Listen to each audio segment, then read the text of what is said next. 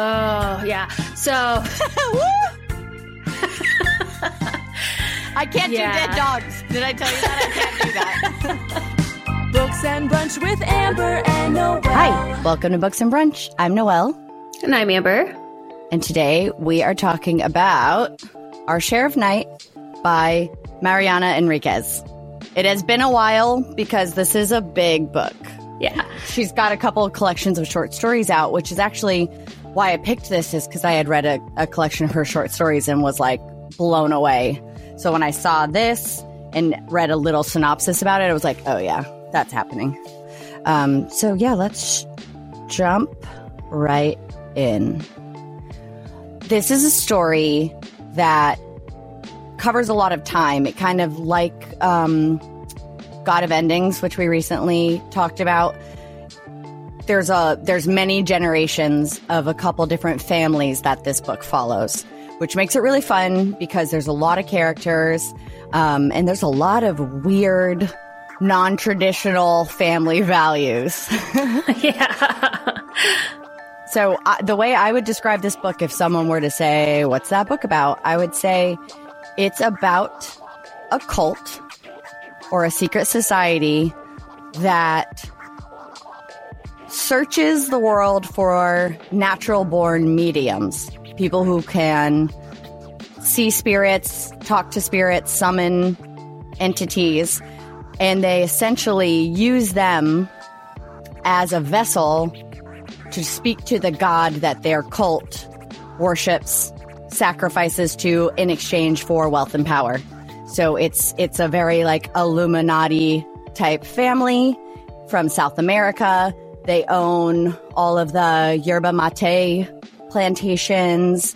They own a lot of the industry. They're kind of well connected when it comes to government. They seem to be above the law. And it all kind of goes back to their founding father, who had this spiritual experience with like a dark entity. And in exchange for blood, body parts, human sacrifices, the family line has maintained wealth, prestige, and power within this secret society. And it's very dark. It's a very dark book. There's some really like grotesque descriptions, kind of gory. Oh, yeah. yeah, she doesn't shy away from really showing you every bit of what's happening, especially when it comes to someone being injured or some sort of weird sacrifice taking place. All the details.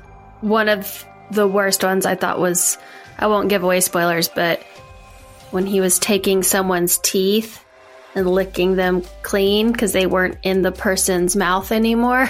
Oh, yeah. So disgusting. Ugh, yeah, like little little gems in there. There was also at one point in time um, a jar, like a large jar of eyelids. Yeah, it's there. Yeah, yeah. actually, the, the- the eyelids.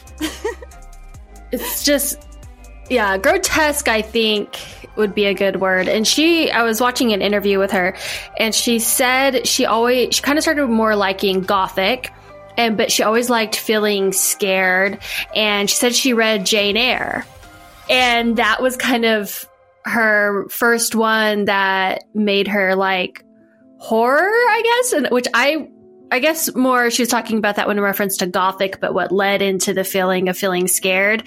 And Yeah, I never would have been like, oh, Jane Eyre was her inspiration. But, um, and then she liked the one that you love. Shirley Jackson. Shirley Jackson. I was going to say Shelley. Shirley Jackson. She's a big fan of her and Lovecraft. And so that's kind of, she was talking about like the road she went down and that to write a whole novel because she does these, you know, books with the short stories like you were talking about. She says she has to really engulf herself like in that world to, to write something so long and to just be Mhm. in it. I'm like, oh, what was it like to engulf herself in this world to for that long to write this book? Because it, I, I, I don't, I wouldn't want to be in in this mind state of mind for very long. I don't think.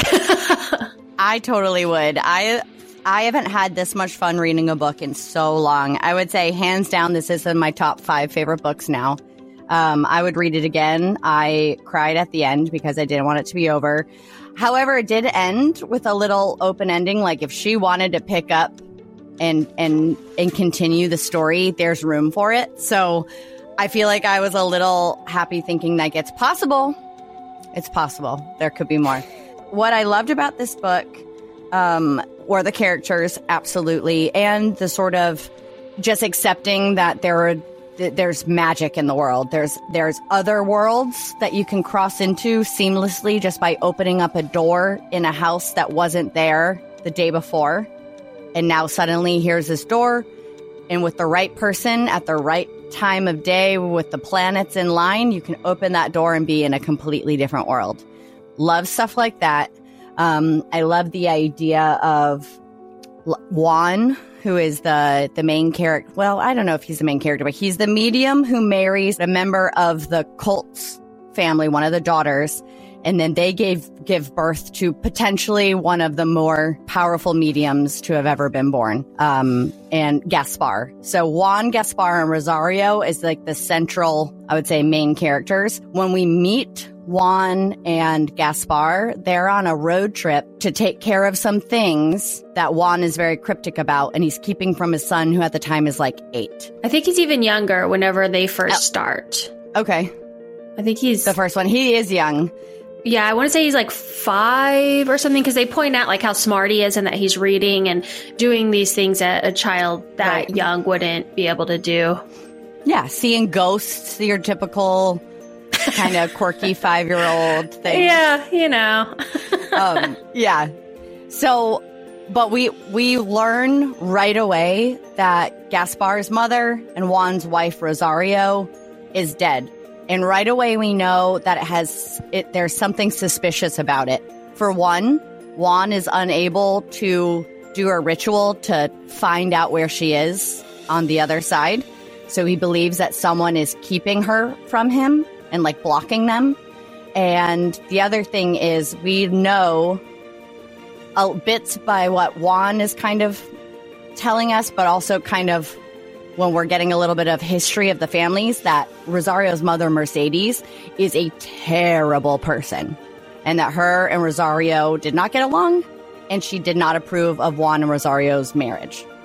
So, right off the bat, you're like, tons of tension, tons of things at, at stake. You have a lot of questions like, why is this kid seeing ghosts? Why is the father picking up on these really strange things and and being like, "Oh, they're going to come for my son." And you're like, "What is happening?" One of my favorite things though is that a few sections in, it's done. The book is is cut into a couple different parts kind of based on whose perspective, whose story and what time. And so it just it has these different Right. sections and they're they're very long. And so if you're like me and you like to kind of cut your reading off at chapters, it makes it difficult because it, it mm-hmm. oh, doesn't Oh, yeah. have those. But they're also dealing Yeah. with so there's like all the family drama, but then there's a lot of the political drama that's happening at that time. And then also Juan the father, he was born with a heart defect. So he's constantly mm-hmm. having health issues and having to work around that while he's also dealing with these other things. So there's lots of lots of different elements of tension and problems, not just like your main the main problem.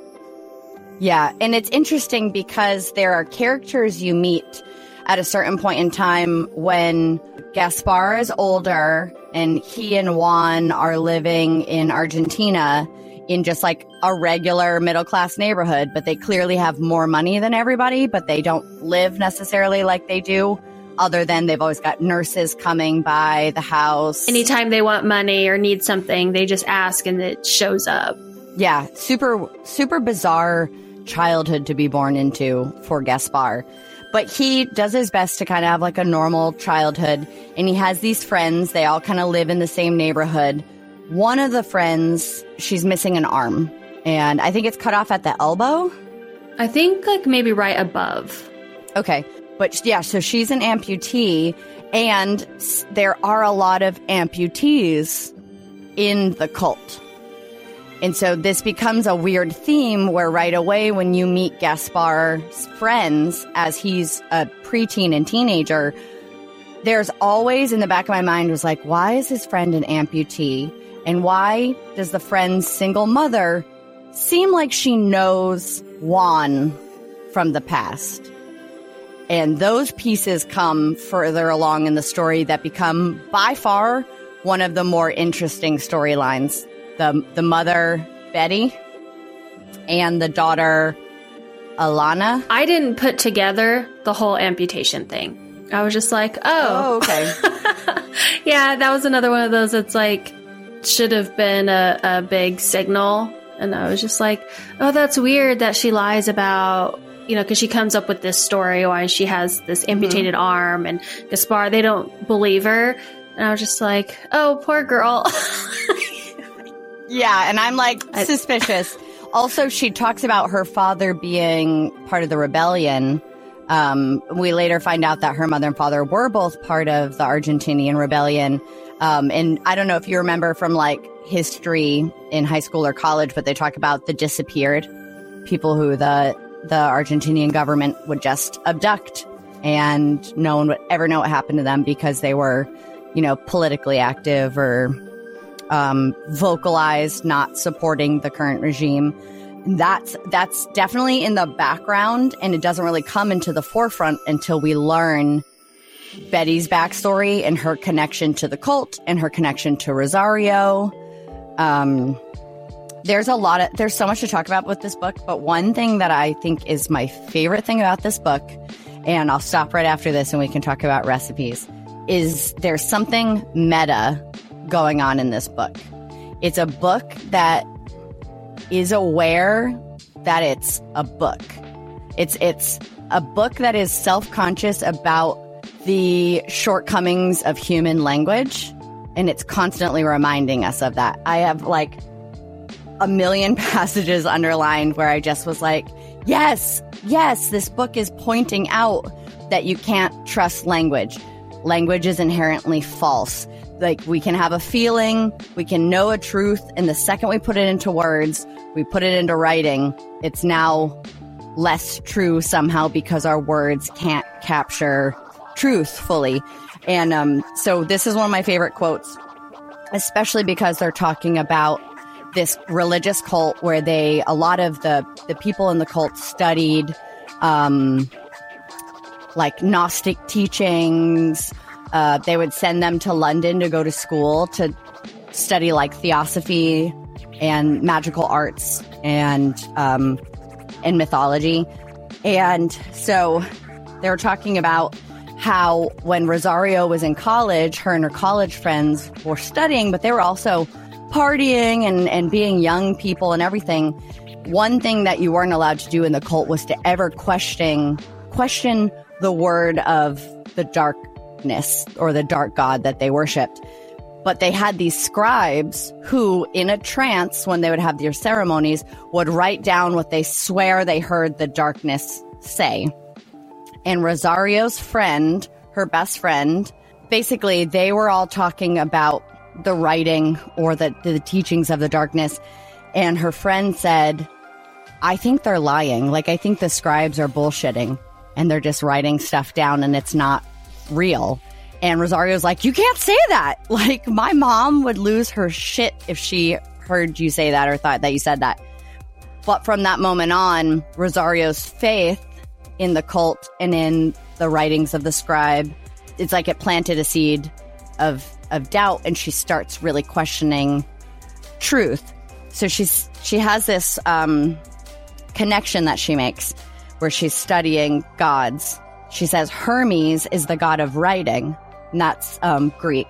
Hermes was the messenger god, but he was also the trickster god. And she says Hermes is the god of writing, but he was also the god of falsehood.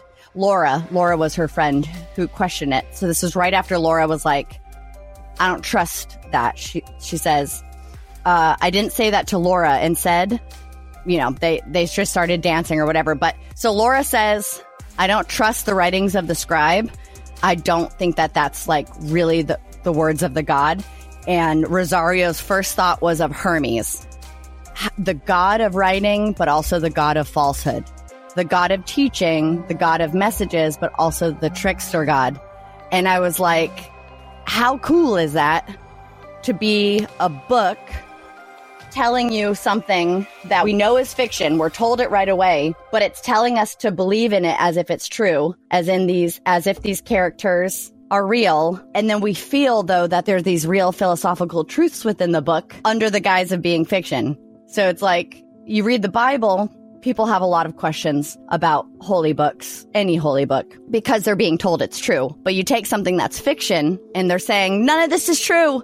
It's a fiction story. And then you find stuff in there that you're like, that's truth. That is like real truth. I don't know. I love that kind of, what would you call that? Like an oxymoron or? Like a dichotomy? Yeah, Maybe? I love that.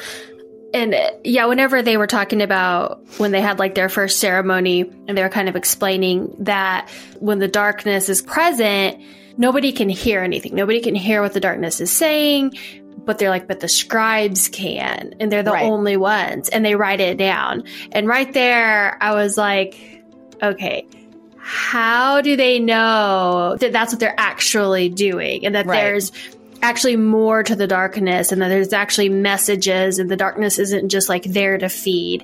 And Yep. it reminded me of the church I grew up in was Pentecostal, mm. and they they would have someone would stand up and they would speak in tongues and then And then another someone else would translate. and then someone else would stand up and translate and say god told me what they said Mm-hmm. and i remember because i was pretty pretty young and i was like well why wouldn't god tell the person who's saying it what he said or or why wouldn't they just why would he do it in a like it always just didn't quite make sense to me the logic and everything but i was pretty young so i couldn't but that's what this scenario reminded me of Yeah. because you're trusting that this person is being honest and that there's nothing more to it and Right, right. It reminded me a little bit of the movie Midsommar. Did you ever watch that with Florence Pugh? yes When they go into that, um, where they keep all their holy books, and you realize that it's actually a, a person who has been on purpose inbred to be their prophet. And so all the holy books are scribbles and like finger painting that have to then be interpreted. And I Yeah. was like, that's so brilliant. I thought that was just the most brilliant metaphor for like divine messages. because you know, I think I I have a belief everyone has like crazy beliefs, but I believe that dreams are our subconscious's way of telling us things. And in the past I've been like an avid dream journaler and I predicted things that would happen in a, like days before because I dreamed them and I would write them down and then something would happen and I'd go back to my dream journal and be like, I predicted that. Dreams are magic. But it's like, also if I sat down and like did the math, the probability is probably really high anyways. You know, we all have those beliefs. And this book is full of all kinds of bizarre beliefs, superstitions. I don't know. I just felt like I was in such a magical headspace while I was reading it. It made me really happy. I loved it so much. it was too dark for me I'm sorry. so, okay. So, if we're being honest, I read this book in two weeks. Amber took a long time because I think it was traumatic for you and it was hard for I- you to read. i didn't finish it I, I rarely that that's okay. choose. Well, and I I have this thing where even like if I open a magazine like a book, I have to finish it. I hate not finishing something. Right. And I would sit down and read it. I liked it, but I'll tell you my specific reasons. Okay. Because I had to figure out the literary components of like why am I having a hard time with this, and I think Mm-hmm. I figured out why. So when we get into spoilers, I'll I'll tell you. Okay, cool. We'll do that. Um, really quick, I'm going to read a review from the LA Review of Books by Elizabeth Gonzalez James that I thought was a really good, concise way of talking about what the core story is here for um, anyone who is believed that we were just rambling and making no sense. Um, Rosario's family, the English born Bradfords, come to Argentina in the 1800s looking for cheap land and opportunity. How did they get rich? Oh, the usual, Rosario says in a section that narrates her personal history. quote, looting, partnerships with other powerful people, understanding what side to take during the Civil War. That's the real life realities, uh, real dark realities of how their family got rich. Is they kind of m- manipulated people. They participated in essentially slave labor. Um, they benefited from war. Uh, the family owns vast yerba plantations and luxury properties around the country, which keep them well heeled and give them the freedom to pursue the their occult practices. Wealth, power, and evil are inextricably linked in Enriquez's world, the author and it is only fitting that the Bradfords would pursue the favors of an evil god, an entity that appears when summoned like a black mist or gel that severs fingers and limbs if anyone tries to touch it, and which hungers for human flesh and then lovingly arranges the body parts and bones of its victim into a mysterious other place, like a collector posing figurines on a shelf.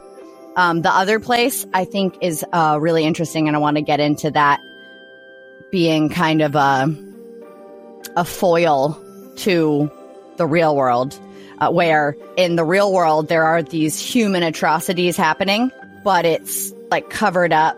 No one can see it. In the other world, it is used as decoration. Like it is like, hey, look at how vile and disgusting the world is to the point where it's almost beautiful. Anyways, so basically, three families of blood, the Bradfords, the Reyeses, and the Mathers dominate this tale and in particular, one of the heirs of the order, Rosario Reyes Bradford, along with her partner Juan and their son Gaspar, are the central characters. So, yeah. Did you make a drink?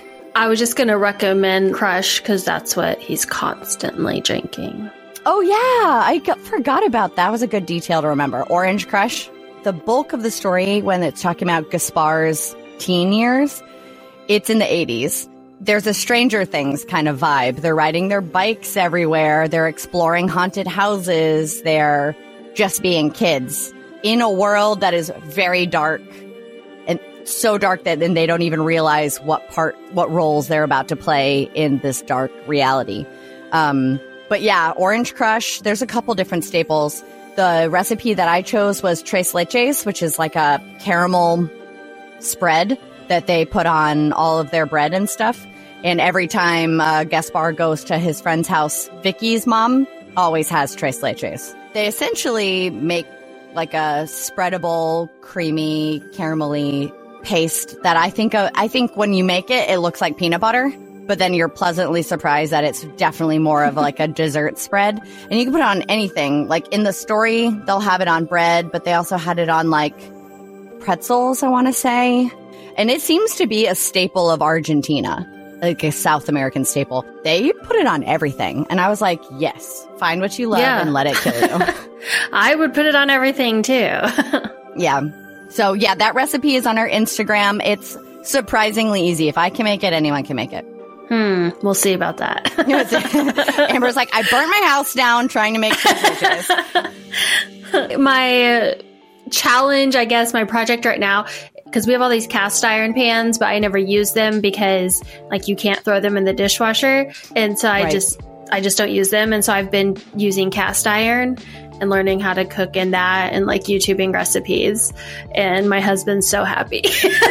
hey, cast iron's actually really good for you. They say a lot of people I know. have iron deficiencies. It's because we don't cook with those anymore, and it kind of yeah. Well, a lot of pans are actually really bad for you, like Teflon. Yeah, that, that non-stick spray is like toxic. Yeah, yeah, and so yeah, cast iron is, from what I've researched, the healthiest way to cook. They say too copper, like copper pans and copper bowls without the Teflon. No. No, so like you know um, how Moscow mules got really popular, yeah. and you make them in copper. If you have enough of them without that silver like tin lining inside, mm-hmm. it's it's really bad for you. Oh like, shit!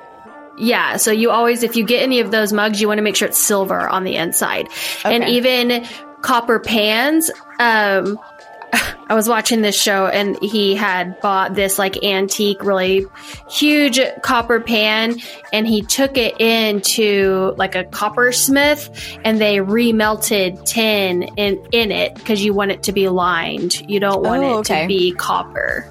But the copper is good for the outside because it spreads the heat evenly. Oh, okay. But you don't want it touching your food. See, we should have a side channel where we do like health tips. and it's and it's me saying I think this is right and it's you being like actually no. Just making stuff up. yeah. Um and I don't know if there's any coincidence to this but my drink lately of choice like at night or on the weekends is I've been drinking mezcal, which is a kind of tequila where the the plant instead of just being processed and distilled into tequila is burned and then covered underground and allowed to like smolder and then they do it. So it's got this very smoky leathery like earthy taste. Um, i've just been making mezcal margaritas constantly.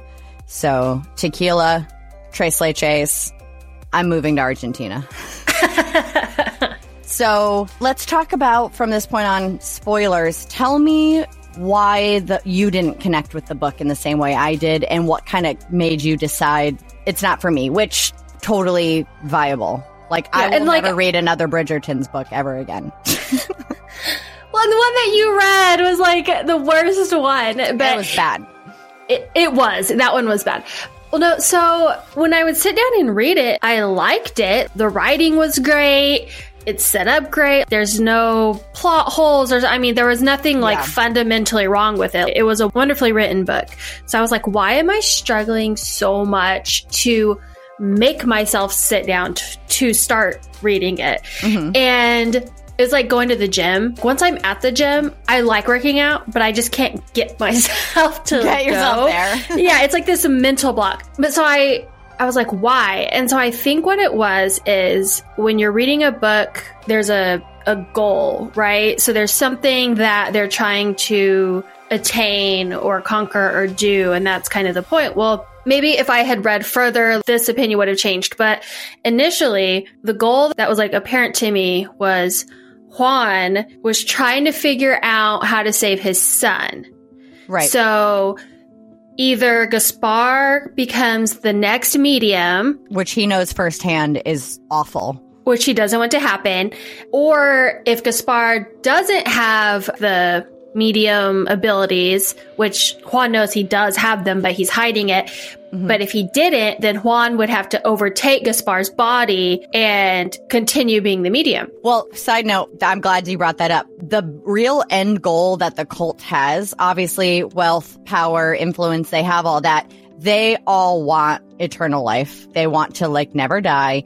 And so later on in their ceremonies, they're basically trying to be able to take over other people's bodies so that when they're old, all the, the higher up people in the cult will be able to take someone else's body and continue to live and run the cult and keep doing their, their dark arts. Right. So to me, the obvious goals was that. But like normally there's an option. You see an option that that's like the one they're trying to make happen because that's the best option. But Right. both options were bad. Right. And so it wasn't like I'm rooting for this better thing to happen because I didn't know what that was. well, yes, I do agree. But when you find out the option that Juan chooses, it's so fucked up and it ties in so many other questions that you had throughout the, like, why did he do that? Who is this person? What the hell? And then when you realize the final move, you're like, what the fuck? But just initially, like, I think that was the reason why I was having a hard time sitting down to read it because it's like, well, I don't have anything I'm rooting for. Yeah, I'm not I get that. rooting for for him to take over Gaspar. I'm not rooting for him to die. I didn't see any good outcome. So why am I reading this? What's pulling me along to make Mm-hmm. me want to see what happens? And then normally if there's some other kind of storyline or something happening that you're like, oh, there's like a a romance. Are they going to get together? You didn't have that. You know, it, there was just nothing else that was like positive in the Yeah. beginning where I was reading. And like when I'm 200 pages in and I'm still, what am I rooting for? It's Right. hard for me to like keep reading it. There was just so much, um, I guess like a dark overtone. So like when he goes and he visits his, his dead wife's sister, they just immediately have sex. And I'm like, that's his, yeah, I'm like, that was his wife's sister. And he's talking about constantly like how much he misses his wife and he's searching for her and he loved her and that's what he's like up until that point he's like trying to find her and then he goes and screws her sister and I was like Okay, but Okay. there's also the the sexuality in this book is very open. There's a lot of, especially being It's- Juan, being the medium, he has sex with a lot of people because he gets power that way. Right, but it's very it's very flat. There's no Oh. feeling in it, there's no passion in it. Esteban, Juan and Esteban's relationship was my favorite. Well, they Well, call him but that's Steven what I'm saying. too. Okay, Steven. Steven The- and Esteban are the same person, but also Rosario and Laura as lovers. But see, I didn't get that far. passionate. That's what, I'm saying. No, that's what I'm saying. Like, if Okay. I'm reading for 200 pages, and so far, for my taste, to have a reason to keep reading, maybe put that stuff in there sooner, just because this is like a 500 million page long book. And so I was just like, if the whole book is like this, why am I, you know, but so that I, whenever he did that, I was like, okay. Then whenever he smacks Gaspar and sends him to the ground, and he doesn't feel remorseful at all, and so those things made me not care about him as a character. Like I wasn't rooting for him as a character because I was like, you're kind of an asshole. like, So, one thing in defense of the book, because I felt that way too, I felt really conflicted because I got that he was loved his son, but then I also thought he was a piece of shit dad most of the time. You end up learning from Esteban later uh, in the book. At that time, Juan was already, especially what as the abuse gets worse, because the abuse gets bad, like the parental abuse gets like to the point where I had to like put the book down and like go outside and take some fresh breaths because it was like upsetting me. Um, Juan was like on death's doorstep, and when he would get bursts of of health, he would be just god awful to Gaspar, and he wanted Gaspar to want him to die. He knew that the way that Gaspar handled his mom's death was not well, and he wanted Gaspar to a be glad that his dad was gone, be relieved, and to not feel any kind of yearning for his father to go searching for him because Juan wasn't gonna die.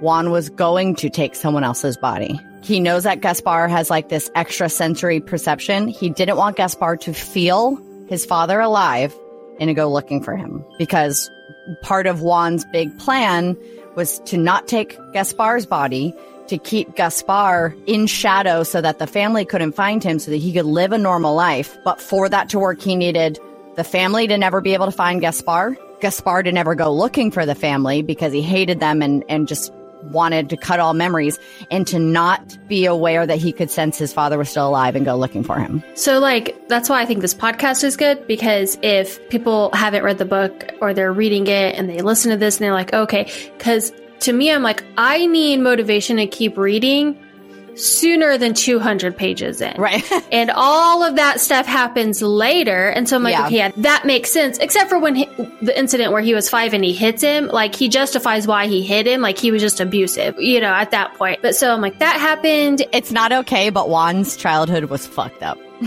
Yeah.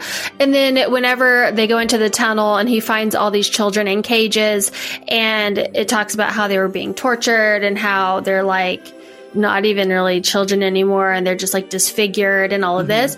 But that's so uh, important. that's so important because, okay, so Mercedes, the reason why she's such a great villain is because the only thing she cared about was power, but because she didn't have any extrasensory abilities, like Laura had the power premonition.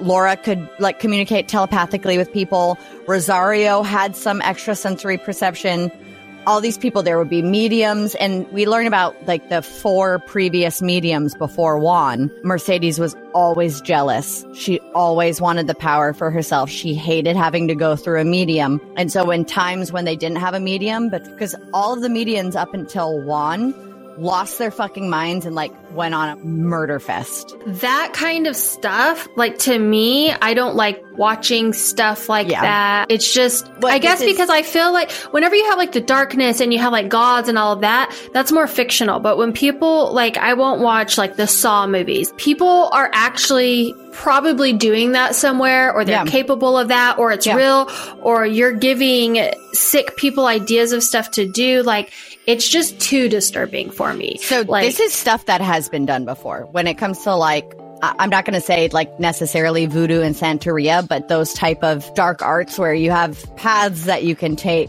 when exploring these different, I don't know, metaphysical studies. One thing that I think that tunnel of of deformed children that were being tortured by Mercedes is important because it really shows us who the god is. There are moments when you want to think maybe this god's not so bad, maybe this cult is onto something. Maybe I would even be intrigued to be a part of this cult. But when you see that the only way Mercedes is able to have any kind of power on her own is by viciously torturing people and not just torturing them by like pulling their fingernails out or cutting them, but like taking someone's leg and breaking it off and then cutting open their chest and inserting it into their chest and letting it heal up that way. Like bizarre, grotesque things. That's what the darkness wants and then rewards her with power. That is such a visceral way to be like, fuck this god that they worship. Fuck the cult. It's not just like a little bit evil.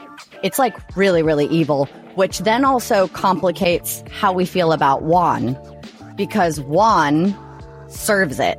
Yeah, that's, you know, uh, to the point I read, there was nothing good. There was nothing to justify anything. There was nothing to make me want to find out what happens to so and so, or, you know, so that's why I was just like, yeah, it's beautifully written and the story is done very well and everything, but why am I motivated to keep reading this? Yeah. It's just darkness. It's just evil. It's just this bad thing can happen or this bad thing can happen. And so if I have a choice to spend my time experiencing that Right, or experiencing something else, like I just had a hard time making myself devote time to it. But I know that's probably like I'm not I don't read this genre. And so people who maybe read this genre, that's typical and so they keep going and then and you know you you get that later. Well, and it's not I just couldn't get there. Yeah, and I don't think it's it was violence for the sake of violence because sometimes I do like just like a good slasher movie, but typically I want it to be there to be a purpose, and the purpose is it's actually critiquing society.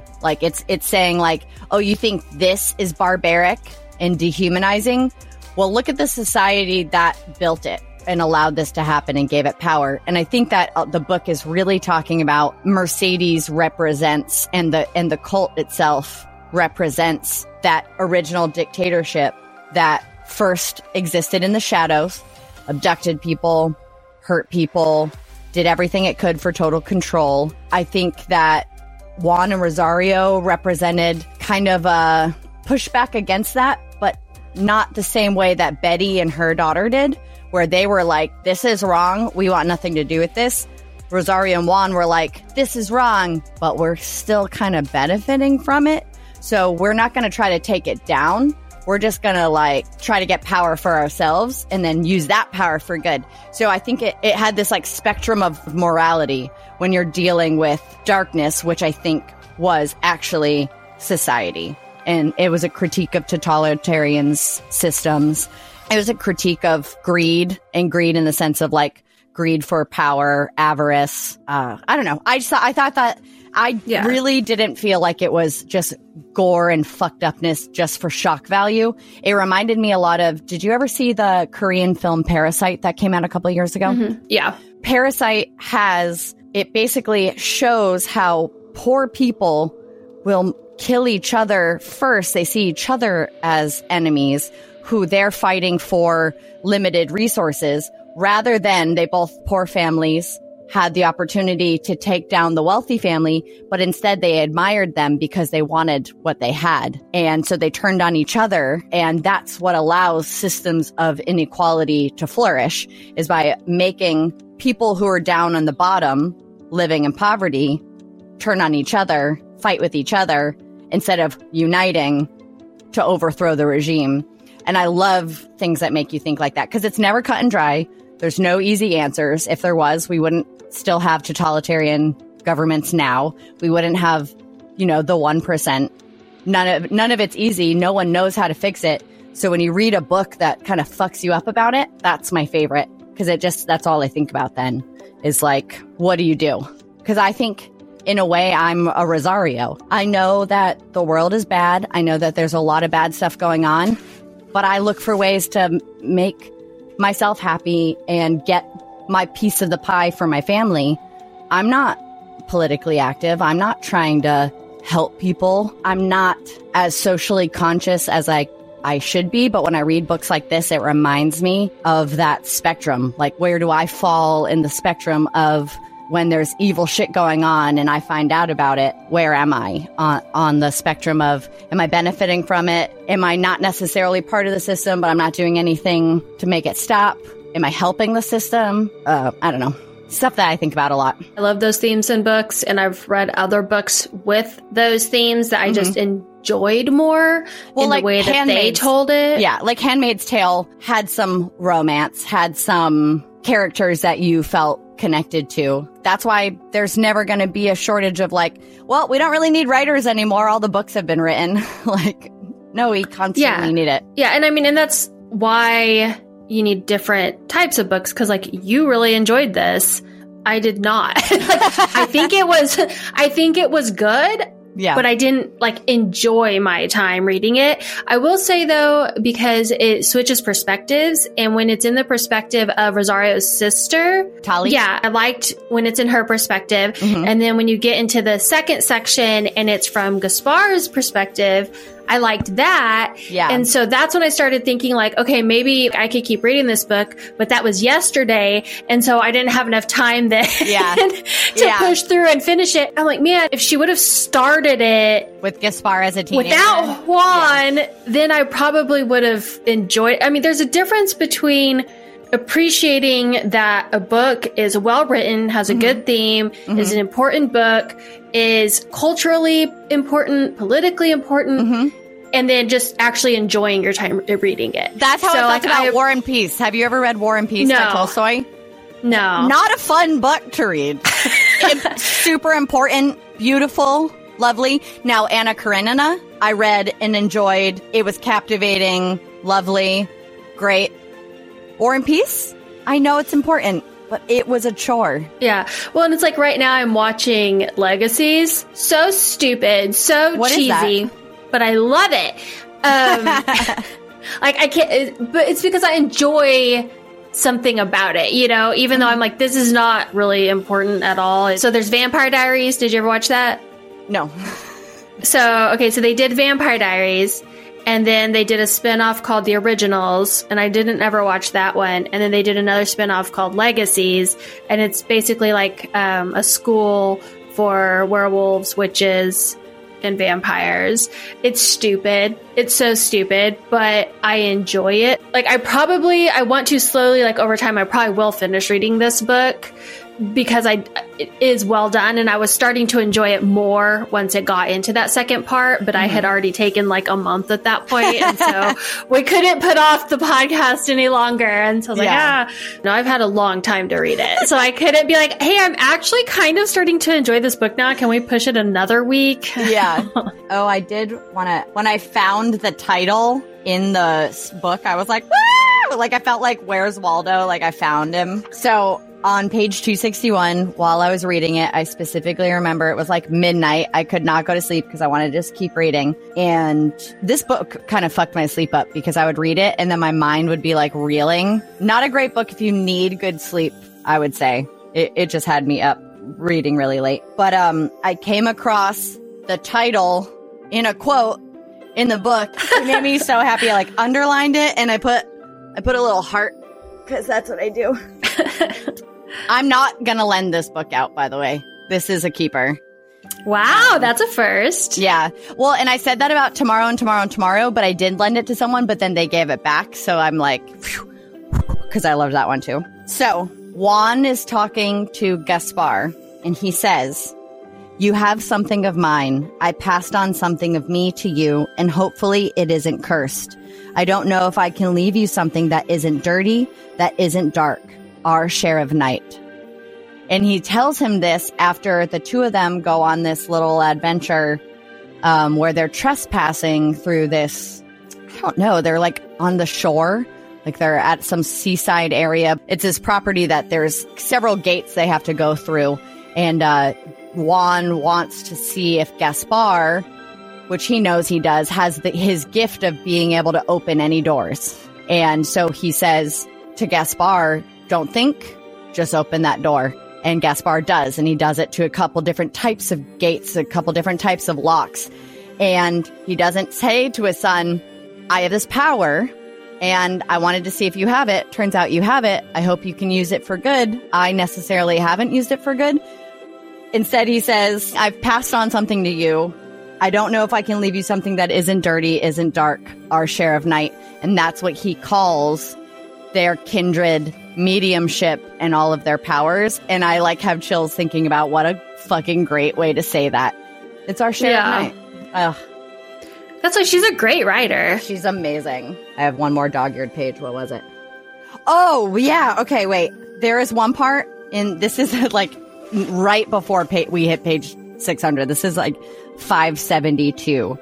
They're um all throughout the book Juan, the dad has all these notebooks that he fills with like doodles or random sigils, like magical symbols, um, and quotes from his favorite poets, which I think that's lovely because I have that too. And Gaspar, once Juan is gone, finally decides to go through these notebooks and he finds the quotes that his dad has specifically written that are in there with all of his magical stuff. So his dad wasn't just like, this is beautiful. Like it seemed like it, it was weighty.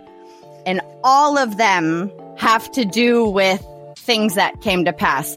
It was like he was using the poetry to encode his plan. So he uses a quote from Keats that says, He whose face gives no light shall never become a star.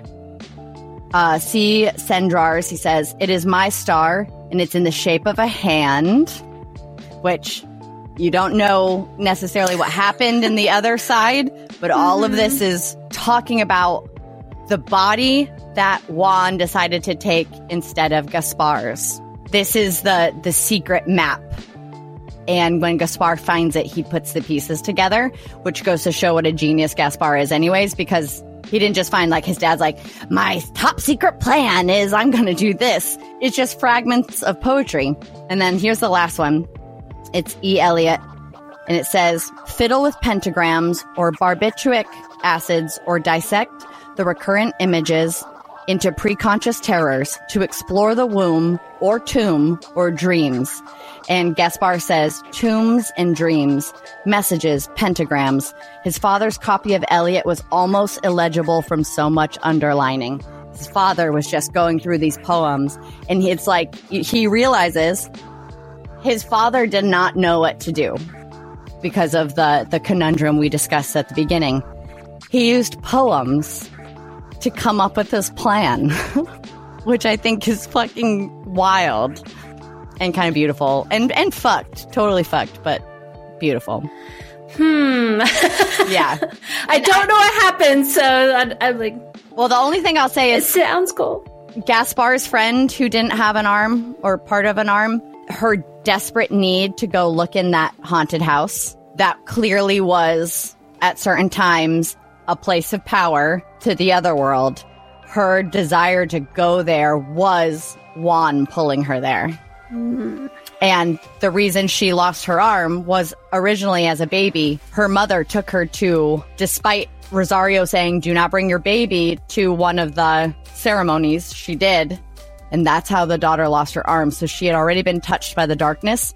So Juan could communicate with her and almost like manipulate her thoughts. Mhm. Interesting. Yeah. She was the vessel. I kind of, kind of put that together. Yeah. Ah, yeah, what a whirlwind. That book was definitely traumatic, though, for sure. so, total change of pace. What book are we reading next? Okay, so the next book is Lessons in Chemistry By This- Bonnie Garmus. So this book I actually discovered because I have an app called Chirp, like C H I R P, and it's like Audible. You get audiobooks on there. But every day they send an email and it's like, hey, these are the books that are on sale today.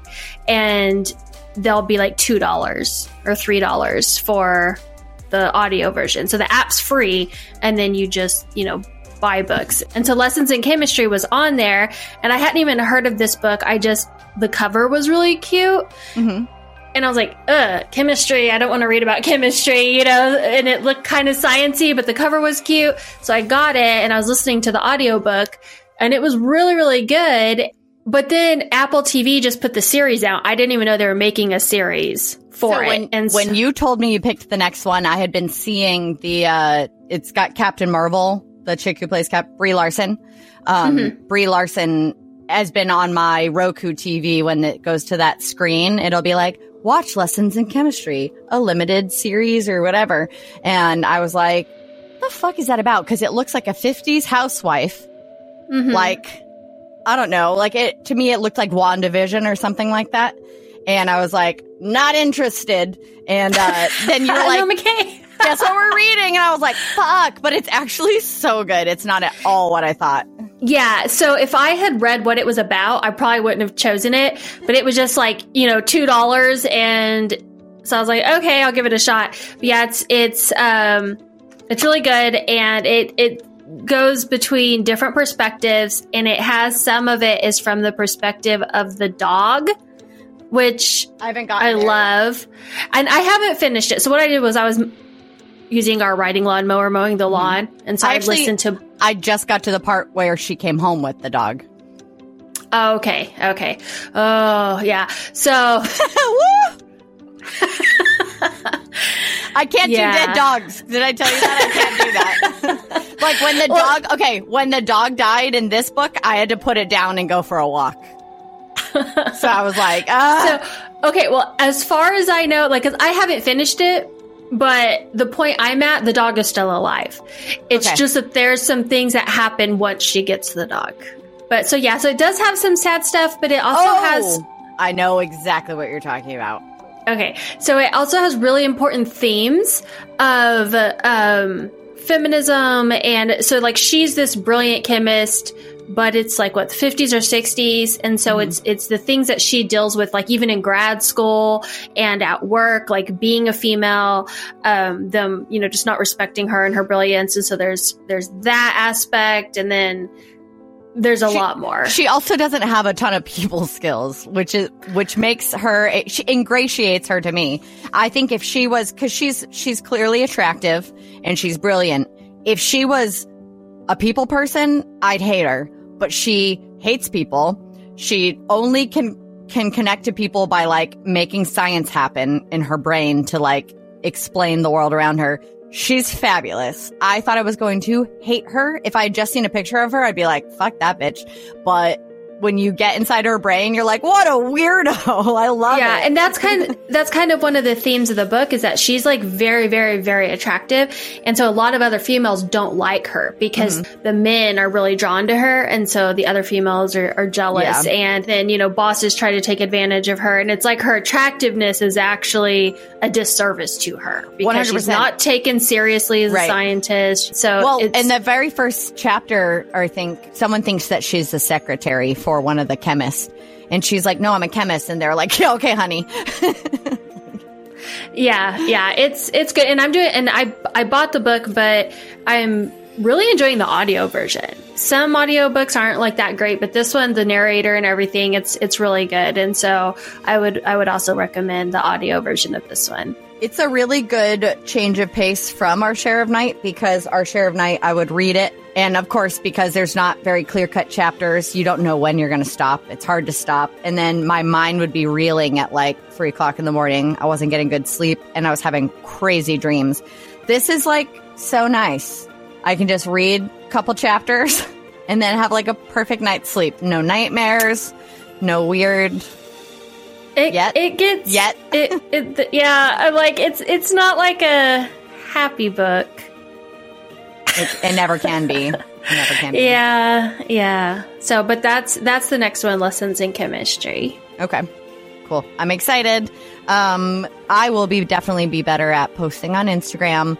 So look for the Our Share of Night Tres Leches recipe and some stuff about lessons in chemistry as we as we are reading that, we'll be making posts. Um, let us know what you thought of our spooky season book recommendations. A couple people left messages like whether they, oh, I read that one, or oh, yeah, what about this one? Um, those were great. Keep us posted. And um, if you ever have, like, we don't choose our books that far out. So if you ever have a recommendation where at this point you know what books I like, you know what books Amber likes, you know what books Amber doesn't like now after this episode for sure give us some recommendations. Let us know. We'll take them into consideration and um, give you a shout out. So thanks for watching or listening. Bye. Bye. Books and Brunch with Amber and Noelle. Books and brunch with Amber and Noelle.